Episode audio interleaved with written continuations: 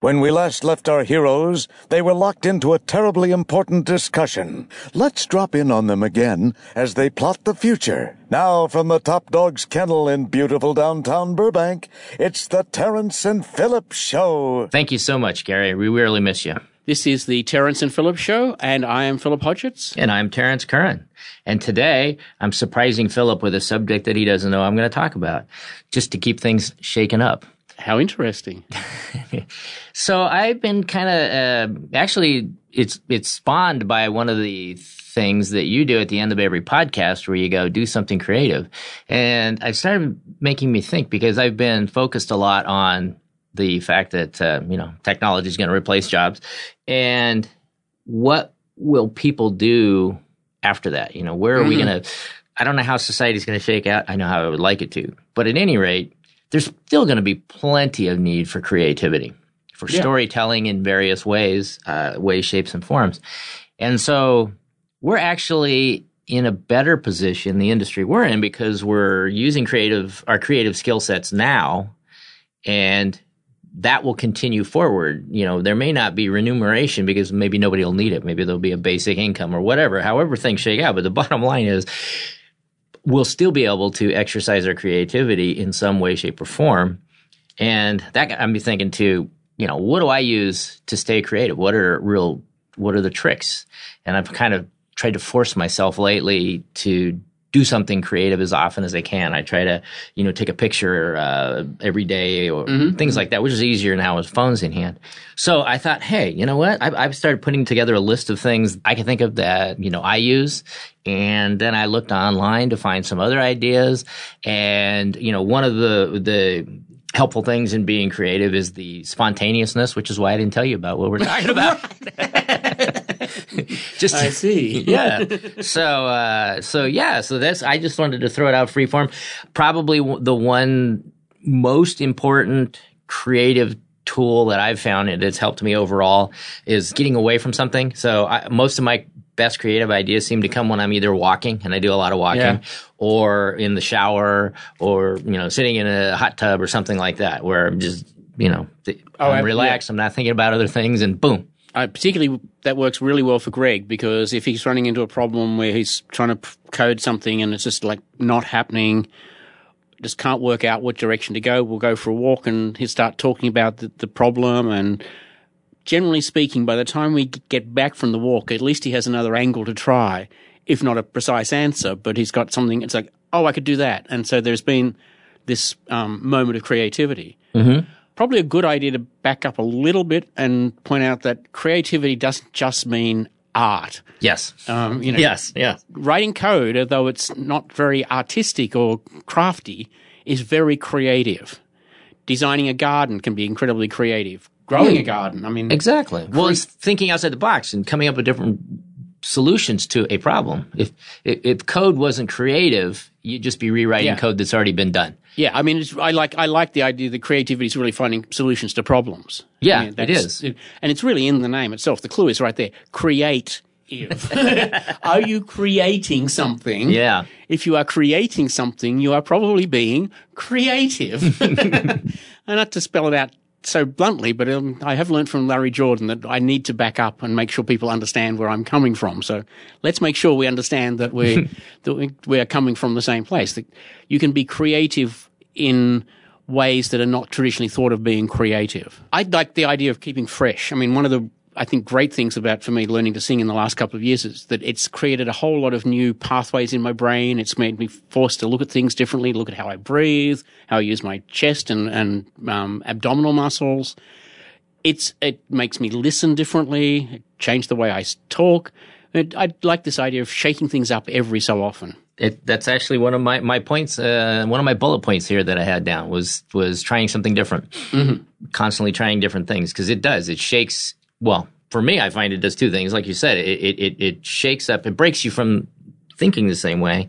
But secondly, by exposing you to other concepts or other ideas or other examples of things, you, it gives you uh, new pieces of puzzles to throw together in yeah, different ways. Yeah, you know, yeah, you have more pu- more pieces t- to make your puzzle work with. Yes, exactly. Yeah. yeah, yeah. So yeah, so that was uh, that's that's one. I mean, I, I'm going to go down my list here. Uh, listen to music. Oh yeah, yeah. Find incredibly. or in your case, singing music. Yeah, and finding new music. Uh, Oh, because yes. So many people get locked into the music of their youth and early adulthood, Yes. and that's the music that they continue to listen to throughout their life. Mm-hmm. And I'm, you know, I spent yesterday auditioning current pop music to see what I might like to add to my playlist. And strangely enough, I've bought more music in the last two years than I have in the entire rest of my life. wow.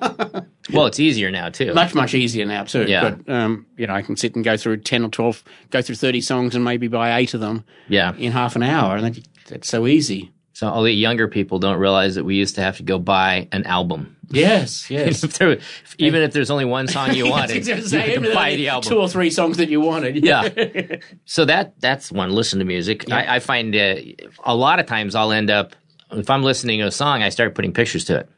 Right. Yeah. You know, that when when the music video thing happened in the '80s, to me that was just natural. That's that you know I'd kind of been doing that since I was a kid. It just s- pictures come up, uh, stories come up when I'm hearing a song. So it, I, I, you know, that's another way that it does. There's a suggestion meditate, but it's like, I'm, I'm never going to meditate. But then again, It's been on my list of things to, to do for the last uh, um, How many? Twenty three months now. It was, Oh, an- it was, a, it was a 23 New Year's years. resolution for 2015. yeah, it's it's hard for me because that's wasted time. You know, I I am convinced that it would do me great good if I if I would learn it. Um, and I don't Probably. think it's that hard to do. Um, yeah, I think you would have the exact same problem I had, which is I can't shut my brain off. There's just too many things, computations going on all the time. One of the things that my uh, friend Marlon taught me was um, alternate nostril breathing. Oh, basically, you block the one, no- and then the other, yeah, finger and swap swap nostrils on every breath. So to try to go to sleep. Well, no, just really, I found it particularly any time that I'm really stressed, Mm-hmm. that it will help me calm down. When my mum had her skin problems, um, would she get very itchy, I showed her that, and she would, um, when she remembered, Mm-hmm. uh, like basically when I was there to force her to do it, but when Uh-huh. she remembered, then it would distract her from the the itchiness, and after a couple of minutes, it would it would no longer be a compulsion. Oh, okay. So yeah, I found it. I found that has been. I I kind of think of it as meditation light, Okay. and because I think a lot of meditation is about controlling breathing, Yeah, there. and the I- other yes. is, is to do some very very slow, deliberate breathing. So take maybe fifteen seconds in and fifteen seconds out at the beginning, and just build up to, you know, really deeply spiritual people can go thirty seconds in and thirty seconds out. Me, I feel like I'm going to drown or suffocate if I go go slow. Yeah, that's the problem So- I have. Is just like, come on, and and we're, I'm probably going to get some nasty comments on this, right? For picking on meditating. No, well, I, I'm very positive to it. I just haven't done it. It's that. It's not not that I'm saying don't do it or that it's a bad thing. It's just Oh yeah, that's. I'm not saying it's bad. It works for a lot of people. I'm just. I, I can. I know the problem I'm going to have with it is I can't. It's really. I can't not think of something. Mm. You know what I mean? yeah. It's it, and and I know that there's tricks to focus on specific things, et cetera, et cetera. But it, I'm not going to last that long, and something's going to pop up, and hey, that's a solution to that problem. You know, that's Yeah, just how my brain goes. I, I worry that it, I'll come up, well, something will pop into my mind and I'll be still deeply in, in a meditative state that I don't want to interrupt. That I'll lose the idea. Yeah, that, yes, exactly. That's another. My next one, and this is really uh, kind of interesting because you already hit upon this sort of indirectly. Uh, get someone else's opinion. Yeah. You know, you were talking about it with Greg. You know, Yeah. he'll take you out, go, you guys are walking, and then you're talking about stuff, and you know, Oh, I- I'm not offering any really useful advice about Right. coding. Trust me. Yeah. I know enough to, to to offer general guidance into into an area or suggestion. Well, maybe we could do this, or maybe we could do that. Mm-hmm. You know.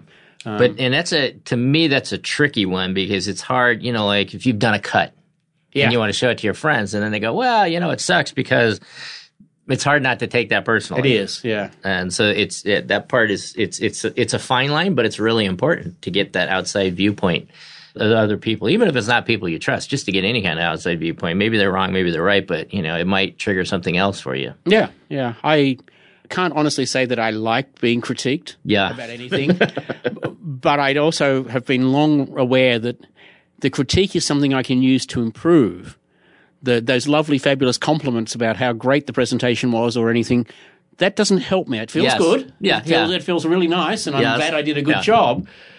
But it's the person who says it would be better if you could slow down a little bit because of your accent makes you harder to understand. It's like, yeah, I've heard that for a long while, and that's one of the side benefits that singing has actually done. Is I Ah. tend to to speak lower and slower. Back in the, the digital early days of the digital production buzz, I would have on the board low and slow as a reminder to try and To, to keep your move mind. my- yeah, because back then I was much more up here and I was doing speeding up like this and talking really fast because I had a lot of things going on in my mind. I want to get them out quickly, and it's hard for people to follow when you're going that fast. yeah. You can slow that one down on playback, folks. But it won't pitch correct. It won't, won't pitch shift anymore. It won't even pitch. You'll be talking real low. Just as a thing that that being able to adjust speed without adjusting pitch is such a, a benefit. If you take Oh, a yeah. music track and you just want to speed it up like five percent, um, you can do that now within in, in With no Final problem. on Premiere Pro. It, will speed it up. No pitch correct. No pitch change. Perfect. It's really a useful a useful tool. Yeah, well, it used to be a big problem going from um, NTSC to PAL. Yeah. You know, you had that that little bit of a change, and it was enough to throw off the pitch. And uh, you know, a lot of times they, I apparently, from European friends that I've talked to over the years, they just got used to it. You know, they thought everybody's voices were higher than they were. Every every feature film shot at 24 frames per second airs in the PAL country at 25, four percent faster. Yeah, so I- it I was a little bit. I first learned this when I was trying to synchronize the, the LP of um, Mary Poppins with the actual over air broadcast, Uh huh. and the TV kept getting faster. It's like, what? It took me, oh, probably 15 or 16 years after that that I understood why that was going on. Okay, here's a good one. Think about something far away. Because research suggests that our ability to solve problems improves when we think about events that are far off, as opposed to what Far off in time or far off in distance? Or both. Okay. Both. Yeah. So you can think about something way in your past or something about in the future or going to Disneyland or whatever. But thinking about because it really just takes you out of your head and puts you somewhere completely unrelated. And I guess that, you know, helps free up kind of like the walk, but it's in a bigger scale, I guess. Which brings me to one you may have on your list, but I learnt from back in the days of the DV Companions. We had a, a, a educational psychologist was part of the team, Oh, wow. and he said you cannot have big ideas in small spaces. So we got in the habit of every time we did a, a planning day, we wanted to plan strategically the next month. Mm-hmm. What's the most important focus? Where are we going to go? What are we going to focus on? And we would always get out into a big space. You know, up at um, the TreePeople, up off Coldwater Canyon uh-huh. was a, was a popular one. a couple of places in Griffith Park are good, but yeah, you need to get That's out in a big smart, yeah. space. That's Now, a of good course- point. Now, of course, we live in a big space the entire time, so Yeah. and we find that part probably related is we find the need to get out of the house and go and do something like go for a drive, go somewhere else has reduced because we're in a big expanse of view mm-hmm. all the time. We get you know lots of natural light all day and into the evening, so I find that helps with the bigger ideas. That's because Philip has a, a very panoramic view out, uh, not at other houses. Very, very blessed. I mean, the sort of thing that you you dream of getting, and if you have that view in Burbank, you've paid an extra digit on the on the price tag than we did, or you bought it thirty years ago. Yeah. Yeah, so the big spaces thing, I think, is very important if you want to if you want to get out of your own head. Mm-hmm. And so I guess that's related to putting yourself at a different at a different place. It's- That's that far away. Th- yeah, exactly. Right by hand. This is a oh, research Oh, yeah, thing. I didn't. I didn't. I wasn't really aware of that. But apparently, writing by the when when people write by hand, they end up being more creative than typing in in Word and so forth. I found that I could write. I all my early scripts are written in pencil, mm-hmm. and then I just then I tried typing, and I could never. I'm not one of those people who can sit down and what I write is the finished version. I need to say, "Oh, I've got a great idea for back about three lines ago. How to change that line to make it better, or an idea for later on that I just don't want to put somewhere. I'll scribble it on the corner, or um, typing never ever worked, whereas word processing did Ah, because it has the same benefits as the. I don't think it would do for the creativity, but Right. certainly in terms of of the flow, I could work work in pencil or I could work in. oh yeah, typewriters were horrible. Yeah, Oh my god. you want to make a change on a typewriter, that was just the worst thing ever. And so if you're working on, That, that that was comparable to linear editing. Yes, linear tape, very, videotape very, editing. very yes. comparable. Yeah. Um, this is another one that that uh, I found was kind of interesting. This is comes from a study. Uh, gesture with two hands. Apparently, uh, the study found that using two hands to explain something prompts the brain to consider issues from multiple perspectives. Maybe. I'm, I'm sitting here using both hands right now, and I don't know. Maybe Italians is very good at explaining things. That's it. yeah, so I, you know, hey, I'm- the downside of writing things these days is that I can't actually read anything back. Yeah, Because you know, I learned to type in my mid-teens because my writing was pretty bad, mine too. and so with all those years of no practice in between, it hasn't got any better. No, mine's, mine's gotten atrocious. So, so I'm not sure how creative it is, but but con- converse of that is to read something out loud Oh yeah, because reading something out loud forces it through different pathways in the brain. Mm-hmm. And so you'll see mistakes on the page or you'll see mistakes in a script or a flow that you wouldn't otherwise pick up just because you, the, the different pathways. When you read it just without um, the vocalization, you, you see it differently than if you try and force it out. Sentences that seem perfectly constructed when you read them out loud will be, who wrote this piece of grammatical rubbish? or long run on sentences that make no sense. yes. I well, I find myself doing that if there's a, a paragraph or something I'm having trouble understanding. I'll do that. I'll read it out loud. Uh, yes, yeah. Or if I find myself mentally on another subject while I'm reading, and then I go, oh wait a minute, what did I miss? And I go back Yeah, to where I yeah, was, and. I'll read it out loud for a bit to get back into it. You know, it kind of forces me to do that, uh, especially with stuff that I'm not as interested in really, but have to read for whatever reason. Um, It's also good Yeah. when you've got that very highly technical stuff that you've got to Yes. focus on the details rather than sort of pick up the flow. It's, Yeah, which is interesting because this was another conversation I had with somebody recently about the technical stuff. Oh, I remember who it was, but I can't talk about it. Uh, uh, but that, but about you know, I was being queried about you know how do how do I approach uh, videos and and watching videos online and uh, white papers. That's what it was. The specific question was about white papers and. My thing is, I rarely read them unless I'm looking for a specific technical piece of information that's Right. only there. I because you know you can communicate so much better with pictures. Video wise, it's the same thing. If I go online and I'm looking for you know some piece of information about something, and then it's like here's a video. No, those are so incredibly wasteful because it takes you five minutes to watch the video to get the 30 seconds of information you want. Give me Yeah. the written thing with some images for complex stuff because then I, you know, pictures worth a thousand words and I can get through it really quickly. It, it would be nice when the internet is completely filled with just that level of, uh, communication, won't it? yes. well, when all of those videos are transcribed and can be searched by by text anyway, that would be good. Yes. And pet peeve. Just have to do a Pet peeve. If you're doing a tutorial on something like how to use, you know, do some effect in, in Media Composer, you don't need to show us the Media Composer launching. You don't need to show us, oh, just, just here's the effect, and you don't need to show us while the spinning beach ball is running until something happens. Just, you know, the, we're editors, cut it out. Yeah, I was going to say it is possible to edit. You know, Exactly. It drives me nuts. Um, anyways, pet peeve. I always have to remember when I'm, to not move the cursor if I'm going to go back and pick up a, a, Oh yeah, a, a, a repeat on something that I've said and screwed it up. So I make sure the cursor stays still. And then I've got a point where I can cut and it's not going to be obvious. Mm-hmm. But Well, go for a you push in for a close up. well, you can do that too. Old editor tricks. yeah. Um, some yeah. So spend time outside. That was along what we were talking about earlier with the That's bigger probably the, space. that's, that's probably the big space thing. Yeah. yeah.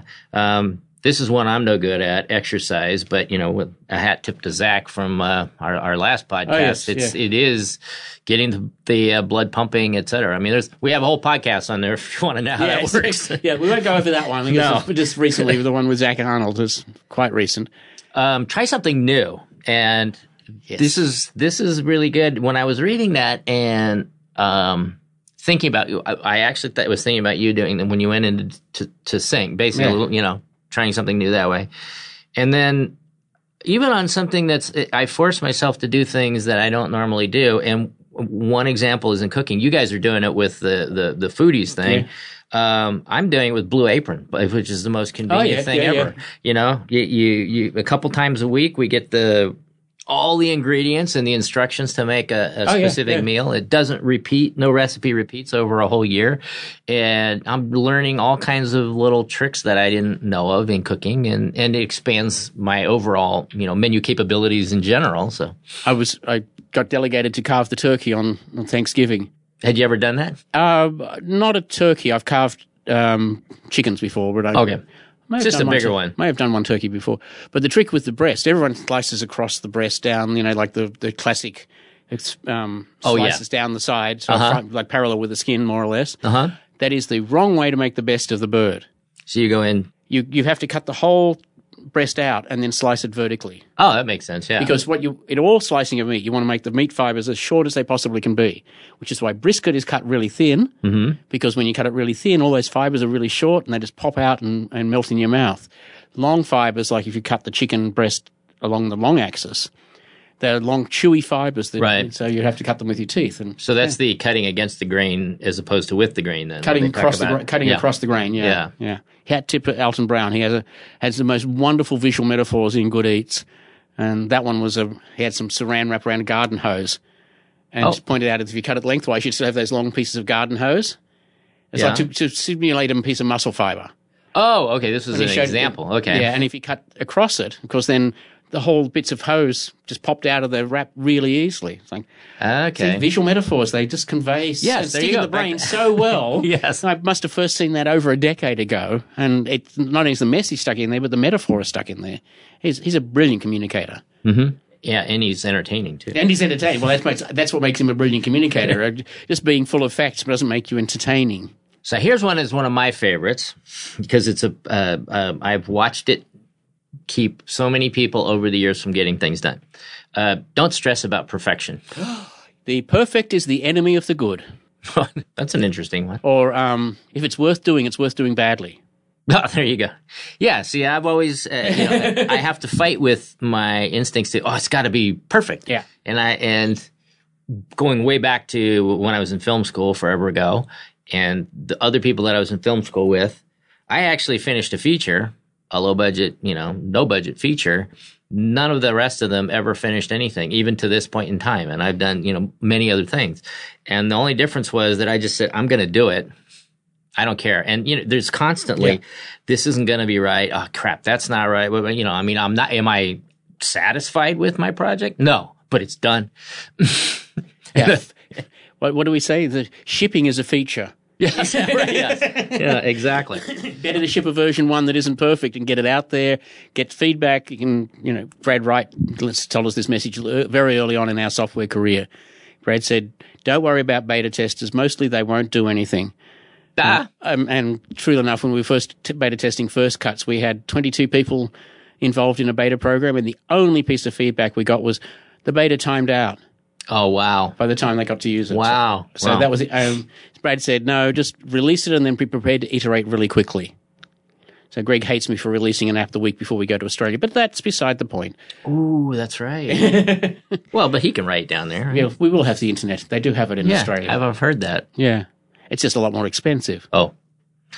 The example I can think of is that when you sit there, let's say you're writing a script, Yeah. you know, and if you're just a script writer and you don't care who's going to make it, you can write whatever you want. Whatever you can think of, you can write. Mm-hmm. But if you're the filmmaker and you're sitting there writing it, you're going, well, how would I do that? Oh, I'm not going to be able to do that right. I can't. And then you're killing your creativity. yeah. Yeah. So it's it's easier actually to just go, you know, I'm now the screenwriter and just write it and Yeah. don't worry about it. And then, you know, when you put on the director hat later on, figure out what You to bring a different creativity to it. Exactly. Yeah. When I said the, if it's worth doing, it's worth doing badly, it means even if you if it is worth doing, even if you only do it badly, it will still be worthwhile doing. Yes, that's true. So you know, striving for the perfection is is I think a mug's game because you never you're never really going to get it. My my mm-hmm. my goal with any first draft is to have a not empty page. I honestly, I don't really care that much of the quality of that. Mm-hmm. I'm a reasonably good writer. It's generally not complete uh, and absolute rubbish, but my goal with the first draft of anything is to have something to edit and something to improve and something to make better because, you know, we're all probably better at editing something And we're all really good at saying, no, I would have cut that here and I would have made that change to that edit and I'd have extended that shot by another couple of frames. We all know how to re edit somebody else's work. Yeah. yeah. and including our own, I hope. And so I don't really care about the quality of my first draft, just that I get it done. And, you know, are, you know, are, are all the Lunch with Philip and Greg edits perfect? No. But if I were going to make them all perfect and go back and revise every edit three or four times and is it exactly in the right place? I am not going to do any more Yes. because that doesn't justify that. Now, if this is a, a studio feature film, yes, it does justify spending an entire day to cut another 45 seconds out of the movie if you've got to make a time goal. Or it does justify spending three months fine tuning the, essentially the assemble you had within a week of the shoot. But even there, even in features or television or whatever, it's still no project is ever done. You just run out of time or money, Yeah. and that's it. You know, because you, it's never perfect. You know, No, no. you can't. It can't be. You know, and if you have enough money later on, you go back and re-edit it, like Star Wars and ET. Yeah. And you know. anyways, is this? Here, you'll like this one. Hang out with sarcastic people. Oh, okay. Well, I'm, I'm set because I know. Greg's really good at that. Yeah, because uh, sarcastic people find humorous ways of you know looking at things that instead of being pissed off about it, which isn't isn't really a creative way of doing No. things. You know, it's how to be, which is why so many of the really smart comedians, or I should say clever comedians, are so entertaining. Is they find a creative way to look at things without being upset about it. Because Yeah. you, you can't, the, the being upset part doesn't fix it. So many of these examples or these these techniques really revolve around another way of looking at something. So mm-hmm. getting out of your fixed position, changing your environment, changing your mental environment. So many of them seem to have this one common thread that it's about changing the way you're thinking about something, the mindset. Editors have used it for a long time. As they go and look at it re- reflected, watch the same cup, but watch it reflected, or That's a good it on one. the yeah. side, or That's a good one. Yeah. or something like that, just to try and have that that fresh perspective on something that you've watched hundreds of times. Yes. Um, It is so hard to stay fresh on something like that. and it's so hard to to reperceive it as somebody who's seeing it fresh. I always like Walter Murch's, you know, he has cutouts of little heads at the bottom of the screen, of the monitor. so he can get perspective as if I was watching this in a theater, what would it really look like? Again, with the perspective. Yeah, it's a, a change of perspective. Yeah. Play at work. Well, duh. Yeah. You know, we, uh, that's one thing I definitely put built into the uh, character of Alpha Dogs. There's a whole lot of play goes on here. It is so important to, well, it keeps the stress down, which I Yeah. guess is how it really helps creativity more than anything. But yeah, it's it's you know by playing you're challenging in different ways too. You're Yeah. getting different viewpoints, etc. And you're giving your mind space to be away from the problems you might be trying to solve. Yeah, Because when you're playing a game, you're not clearly you're not thinking about the problem. Yeah, therefore, your mind has got a chance to go and actually work on it. Mhm. Sometimes I think thinking about a problem is counterproductive. it does seem that way, doesn't it? yeah. Yeah, I, I agree. Here's a really important one list problems. So keep a notebook handy at all times and throughout the day, jot down pesky annoyances. You might come up with a creative solution to one of the issues. And when I was reading this one, I was going, oh, and I can give a perfect example right to date is your new software because you put on there on Facebook that the reason that you guys thought of this software is because of what somebody said when you were at the uh, FCP X thing. Creative Summit, yeah. Yeah, and it's and and that's a perfect example. It was it it wasn't something you were looking for, but it came from somewhere else. And if you didn't note that, or however you keep track of it, it might be gone and it might not happen. Yeah. So it's really important to do that. The it was an annoyance for somebody else. Yeah, yeah, yeah. Well, all good software comes out of a personal problem. Yeah, I guess it makes I mean, sense. whether it's something that I've experienced or Greg's experienced, not so much Greg, but you know, Lumberjack was written for me. Now it's been expanded to meet other people's problems, solve other people's problems as well. Mhm. But this one was to solve Ben's problem because he has a whole bunch of material. He works for Caterpillar as a senior editor, Mhm. and so machines from all over the world and having to find a particular machine from a particular date and particular country requires a very complex asset management system. And we all know the one truth about asset management systems. They're much easier to buy than they are to use. and not use in sense of get the benefit back out of them. It's the it's the amount of effort that it takes to, put to do it, yeah. to do it, to put you know It's not well, like the- any piece of software. It's not the piece of software that costs the money. It's the time you're going to spend learning how to use it mm-hmm. that costs you the, the is the biggest investment. So these come this came out of a particularly need that somebody had, and we thought it was a good idea. and, and and since people probably don't know what we're talking Oh, about, we're talking since we're about- not backing up like uh, Larry Jordan told you to do. We're talking about FindrCat, which is an application that takes Final Cut Pro 10 keywords and t- turns them into uh, Finder tags. Finder tags are keywords on your files in Mac OS uh, Finder, OS 10 as it used to be called.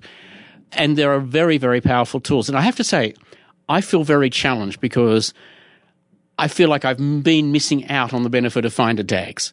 Really? Yeah, they finder tags were introduced within Mavericks, I think about 10.9 or something like that. Uh, very flexible, really powerful searching capabilities within within the Finder.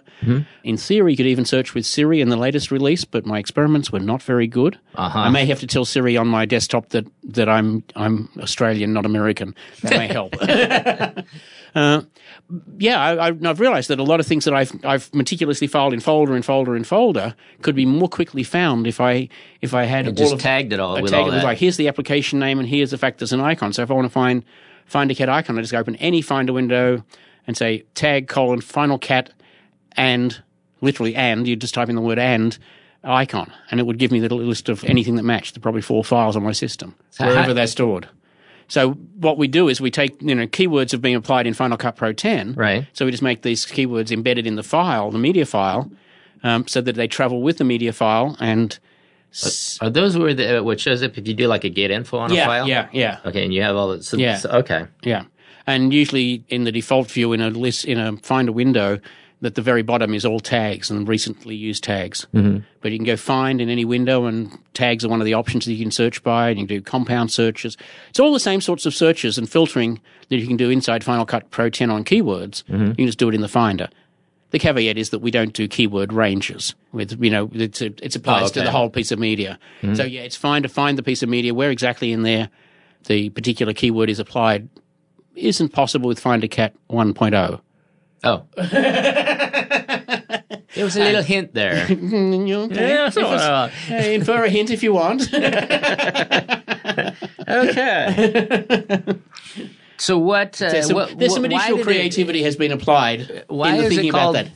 FindrCat? Where did the name come from? It's Find a Catalog. Oh, okay, And it's a nice little alliterative of Final Cut, FindrCat. okay. And who did the logo? I did the logo. That was cute. Thank you. Yeah. Every time I do a logo, I think think this is my new favorite logo ever, best logo ever. so, and they all, all our logos got a refresh uh, a couple of weeks ago to to be more. All, all our Final Cut 10 apps got a refresh to be congruent with the new design of the Final Cut Pro 10 i- icon. It's uh, Oh, the colors are much more saturated, okay. so just change that out and time to give them a refresh and make them look sparkly. Cool. Well, congratulations on that, by the way. Thank you. Shipping is a feature, as I said earlier. Um, and where would somebody go to get that? Well, it's in, the, App Store, right? It's in the Mac App Store. That's the only place you can get it. Yeah. All right, cool. Create a treasure chest. I thought this was interesting. So collect inspiring items like photos, quotations, trinkets, etc. Every time you open the box, you'll feel newly excited and remember ideas you had in the past. Now, I've never done that specifically, but I have written down ideas I've had in the past on scrap pieces of paper that are sort of shoved in a shelf. And every once in a while, I come across that and I'll pull it out and I'm like, oh yeah, oh yeah, oh yeah. So I, I can see where this actually does work. Yeah. No, I've never tried that. that Yeah, it's kind of interesting. I, it, it's funny that I don't have a. There's not a legitimate place for all my stuff to go, so I find these pieces of scraps. I could be inspired by all the stuff I dig up in our yard. which is which is an amazing variety of things. Nobody so far. yeah, no, So far. that you know about. Something was crunchy, but uh, Well, somebody says that there is a car buried under our driveway. I'm, I'm dubious, but but not completely dismissing it. a car buried under the driveway. That would be hard to do. Well, who said that? Who suggested The that? neighbour across the road. What what makes them think that? Well, I, probably since they've only lived there three years, probably they didn't see it happen. It's probably second-hand knowledge. Oh, okay. in which case mm, I'm a little more dubious about it. But there's a lot of strange stuff buried, um, including a whole bunch of electronics like I dug up earlier in the year. Can't you rent a, like a metal detector? Go through the yard. That would be fun. Oh, I think it would trigger every second. yeah, but who knows what you might find out There's so much junk. I mean, there's literally hundreds of printed circuit boards, rolls of of um, Buried? Yeah, So what would they do? They go out and dig a hole and throw this stuff in? yeah. it? Well, I, yeah. I- Chatsworth Data Corporation from the 1990s. Somebody dated the the integrated circuits that were in there, like tubes of integrated circuits. He said that's um, week 24 of 1991 that they're all four or whatever. It's the code tells you when it was manufactured, apparently. And so they're from the early 1990s that it looked, it looked like somebody was ready to do a big production run on something, brand new oscilloscope with the plastic still on the front, And this was buried in the yard. buried in the yard. What if they stole it somewhere or something? I don't know. That's just so weird. It's so weird. The property that we're, this is completely aside of creativity, but it's inspiring. well, but it, it is inspiring. Yeah.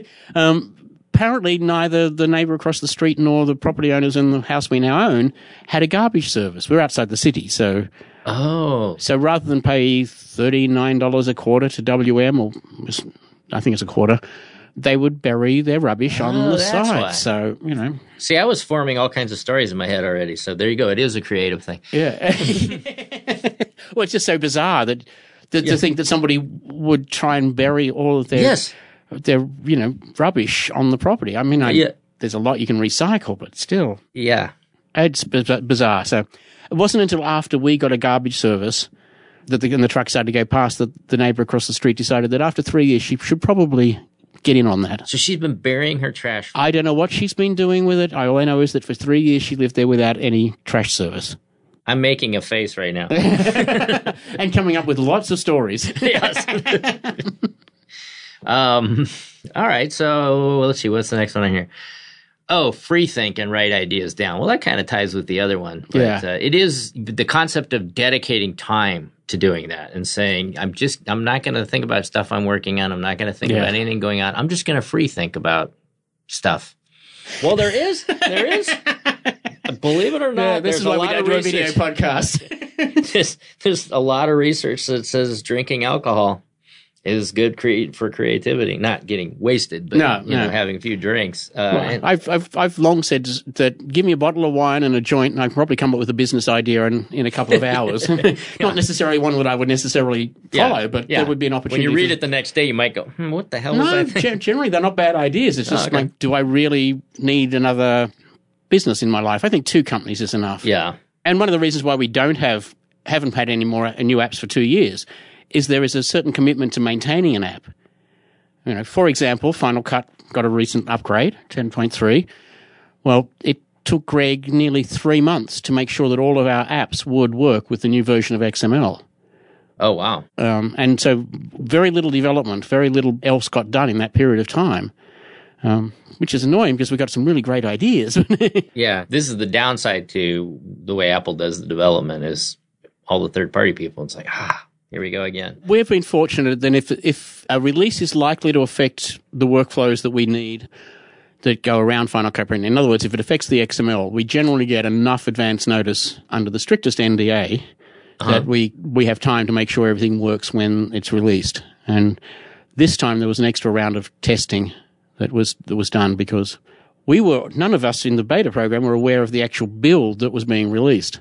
Oh, okay. Greg noticed on some of the XMLs he got back from within the within the Final Cut Pro 10 team um, that they had a different build number, Ah, and so the reason, of course, is that they had support for the touch bar, which none of us could have any any clue right. on You because. couldn't know about. Yeah. No, because Alex 4D, Alex Gollner will open up the package and say, "Huh, what's this touch bar thing?" Yeah.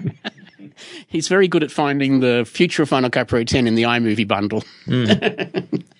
so I think I think we were, you know, it very much on a need to know basis. So there are lots of releases where we find out about the release the same day as everybody else does because there's no need for us to be involved. right. And so it's only when it has has that effect that we get involved. I'm not sure that was to do with creativity, but it's to do with the Well, it's how creative you have to be to stay ahead. well, you've got to, you've got to constant that you can't just go off and do apps because you've got an idea. It's got to be a good enough idea that you can commit to the time to support it, and you know, in through all the most unru- unusual situations that people will come up with. Mm-hmm. We, you know, typically in that period we've done no new apps. Have been fifty updates, fifty to sixty updates a year across the the five apps and the seven apps that are active. Wow, that's a lot. Yeah. It's hard Yeah. to be creative going forward. And this is why this is why this is why people don't understand, or what people don't understand is that you you do a ten dollar app and we get seven dollars, you get about two and a half minutes of support before we before we're making a loss. yeah, yeah, yeah. Um, and that's the downside of you know you cannot support to the level that people want you to in expensive apps. It's just not possible. Mm-hmm. Which is you know I'm sure my support at um, companies like Avid is not what it was when they were Not what it was now. when they were charging two and a half thousand or thirty thousand dollars for a media composer with hardware. Or- Yeah, well, and it's why Blackmagic support is not AJA support. yeah, well, because it costs. It, Yeah, it it's a very real cost Yeah. to a developer, uh, if anything. So here's okay. So this is a, a- an interesting. Oh, I'm just thinking about all of these things Oh. with the, with the wide open spaces. yeah. and our audience is going to be largely people who live who work in small dark rooms. Yes, I know. so I think, I'm just thinking about the complete. You know, we're in one of those small dark rooms recording this. Yes. Uh, it's just. Yeah, we're really telling people to go and do the exact opposite of what they do all day, every day, in order to be creative, so they can be creative at the job they do in the non-creative environment. Well, but it does. When I'm editing, Yeah. I will just get up and go for a walk, yeah, and you know I'll go walk around a couple blocks, and and generally stuff sort of works out in my head, and I come back with a new, you know, fresh approach. it can be hard to explain to a producer in the room, though. Yeah, well, it's it's uh, you rent you hit the render bar is what you do. I mean, you hit the render button. Yeah, I got to render this, Uh, and be then boom. there'll be 20 minutes of rendering. I'll be back. Yeah, and if it's not going to take long enough, throw a couple uh, heavy duty effects on Yeah. something that, it doesn't need, and let it render. And the producer doesn't know; they just see the render bar. Um, okay, here's a good one: restrict yourself. And I thought, what the heck? Oh yeah, yeah. that mean? That's a good one. Yeah, and so their example was that uh, Dr. Seuss, when he wrote Green Eggs and Ham, he did that on a bet that he couldn't produce a story using less than 50 words. Oh, okay. And then I, that got me thinking about uh, Roger Corman did Little Shop of Horrors on a bet that he couldn't do a movie for $50,000 in a weekend. And he did. Wow, I'm impressed. So yeah, so those are so yeah, I can see where that does. It's we tend to go take the seek the path of least resistance, uh, you know, as humans. By restricting yourself, it forces you to approach things completely differently and come up with new solutions, et cetera, et cetera. So I thought it was interesting. Having constraints is really a valuable way of forcing you to be creative, because if you have all of the choices, then you don't really know where to go. Whereas if you have one very narrow, when you've got a lot of restrictions, well, it's like, well, I can't spend a million dollars on renting that sky crane or um, yeah, yeah. or building out the set. You know, um, you know, Che Baker has a Australian friend of mine that just released a movie called New Blue Order. It's a low budget sci-fi movie shot around Canberra in Australia. Mm-hmm. He tells me it's a low budget movie, but it doesn't look and feel like one. Wow. So he's done a, he's, he's managed to creatively get a lot of value out of the money that he put into that into that movie because it's part of the growing in restrictions. You- Right. You know, if you are forced into a restriction, you'll you'll find ways of being creative. And well, and lumberjack came out of a forced restriction. I, you know, I could we would travel and log during the day for Solar Odyssey. We we could travel and shoot during the day. We could log it at night and then either sleep or edit. And so, you know, somewhere in that set of restrictions had to be something um, creative to find a way of getting around those restrictions. Similarly, the fact that we're on a boat traveling and not a lot of space means that we couldn't have a, a truck with a bunch of C stands and HMIs and everything hanging around waiting for waiting for us to use, or even traditional um, tripods were not part of the kit because there was no room to put them. So again, it had to be forced creativity within those restrictions, and it's why I'm such a proponent of small kits. Not that they're good for everything, but Right, right. but they have. it's usually pro- possible to shoot with a lot less and a lot smaller gear than than we are used to, mm-hmm. and you can learn that when you get pushed into the situation of being forced to. How will I shoot in a restaurant without interrupting that restaurant and get good audio and good enough pictures? There are solutions. And if you come and do lunch with Philip and Greg, you'll find out how we do it. Yeah, I've been there. I've been there. and we were bitching about GoPros before we started recording, but well, you know, it's kind of interesting to me is it, it, similarly, I had uh, my first computer was a Mac Plus, and I had, you know, you loaded the 400K uh, diskette that the system loaded off of, and then you loaded another 400k diskette that you know you launch Microsoft Word from, etc. That's how you you ran and then stuff. you and then you put your documents on yet another floppy disk that exactly. to, to eject. Ex- exactly. And Microsoft Word now is I don't even know how big it. You know, you need a DVD, I guess, to to to bring it in. And you know, the code back then when they were working within all those restrictions, they had to be really careful about everything they did. And now code is so sloppy because, well, just bolt something else on. There's plenty of room to put it. You know, who cares? And and when we have excess processor cycles, we can do things like fancy graphics and 3D real time renders, and you know the whole gaming industry is based on on redundant or useless or excess processor cycles, Mm-hmm. um, and on GPUs as well. But Yeah. yeah. The thing is, once when we were very constrained, we couldn't do these higher level, more human interactions. It's only when we have the extra processing power that's spare that we start to devote it to things that otherwise would have been ridiculously over the top and wasteful. And a lot of the code is just written as ridiculously over the top and wasteful. Yeah, and that's that's that's my point because they don't have the restriction there to have to be more creative about it anymore. Don't have to fit on one floppy. Oh, make it two floppies. Oh, Yes, make it eight. yes. Oh, well, put it on a CD. trying to remember what software. There was one that I had that was uh, maybe it was Photoshop or something. There was multiple diskettes you had to load from. Well, the, the Final. Cut Studio of, of days gone by was five DVDs or Oh, six yeah. DVDs. yeah, No, some of that was, was media, but yeah, a lot of yeah. There was a bunch of templates and stuff like that that were. but still, it's, That's all right. It's gone. it's Uh, gone. physical media is gone, and I'm marginally unhappy about it. yeah, yeah. I'm kind of mixed. Reconceptualize the problem. Oh, So this is more research again. That creative people tend to reconceptualize problems more often before starting a creative task. As Einstein once said, if I had an hour to solve a problem, I'd spend 55 minutes thinking about the problem and five minutes thinking about solutions. we had an employee in Australia, very talented guy, Gavin, and um, still going great in the in his career. He's doing great stuff in Newcastle. Very very nice production. But we we still to this day refer to Gavin questions. It's a, a, I'm not not probably not going to be able to remember a specific example right now, but the question was more about how do I put an image onto this memory stick.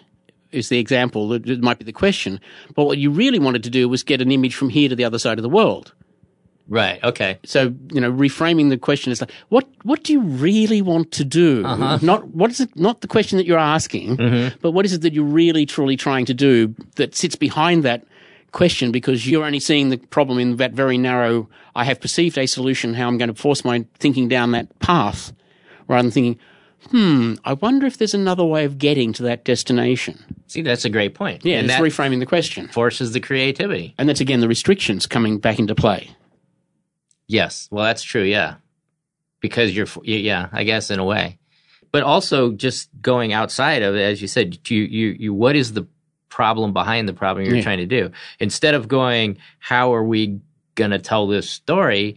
Maybe you look at who, what does our audience, our specific targeted audience want to see? yeah So it's reconceptualizing that. Yeah. Okay. That's a good point. This one I just thought was weird. I don't know. Maybe you, hopefully this will trigger you into going, yeah, that makes sense to me. Um, use counterfactual thinking, also known as asking what might have been, has been shown to increase creativity for short periods of time.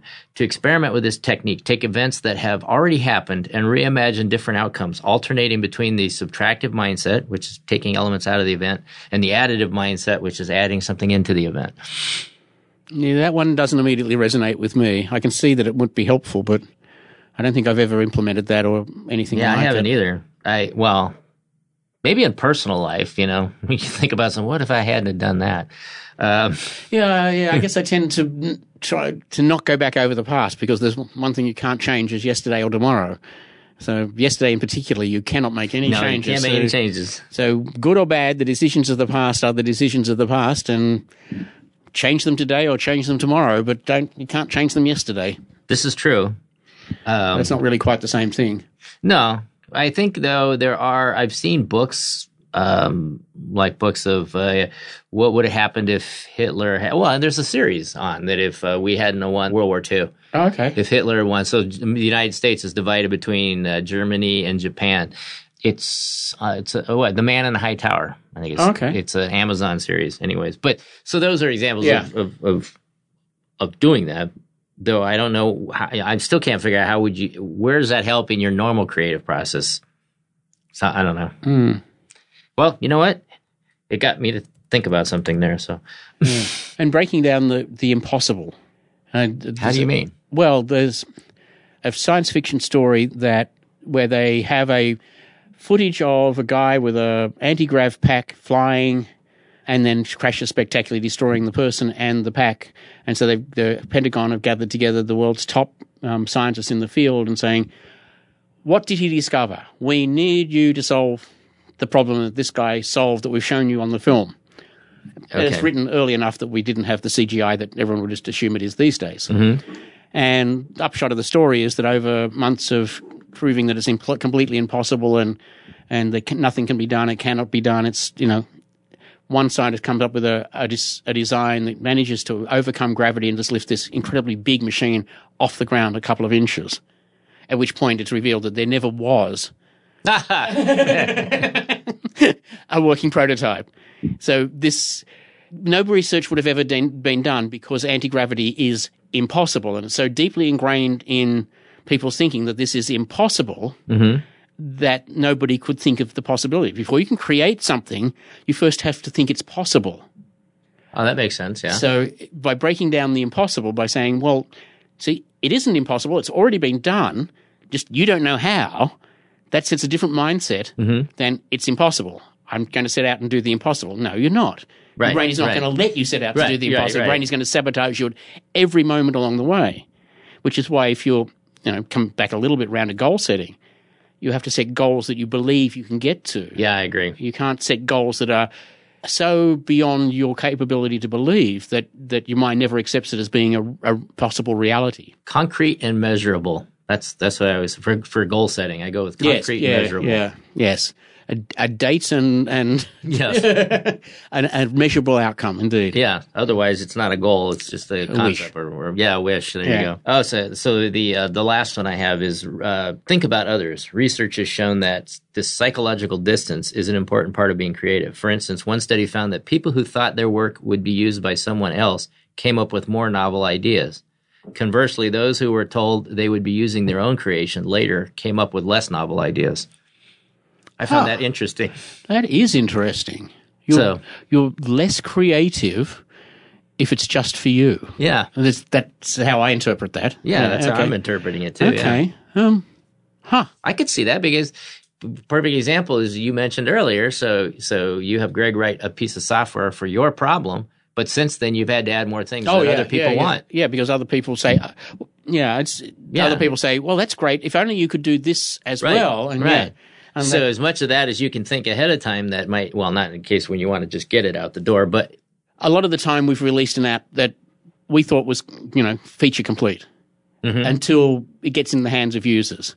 And I've seen this uh, not only just with our apps, but with, with things like Photoshop and After Effects.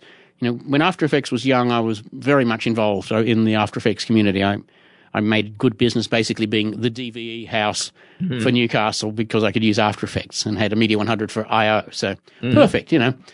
And what would happen, I think, is that After Effects team would introduce a feature and some creative artist would say, that's terrific. I can do all this and this and this. And it would be great if now it would do, do that. And so Yeah. that gets feedback into the team and they, they have a really good relationship between a fairly large group of core users and, and the fairly stable After Effects team. So Mm-hmm. there's this constant circulation of ideas between those people who are pushing it to the, its limits Mm-hmm. and those people who are creating its limits.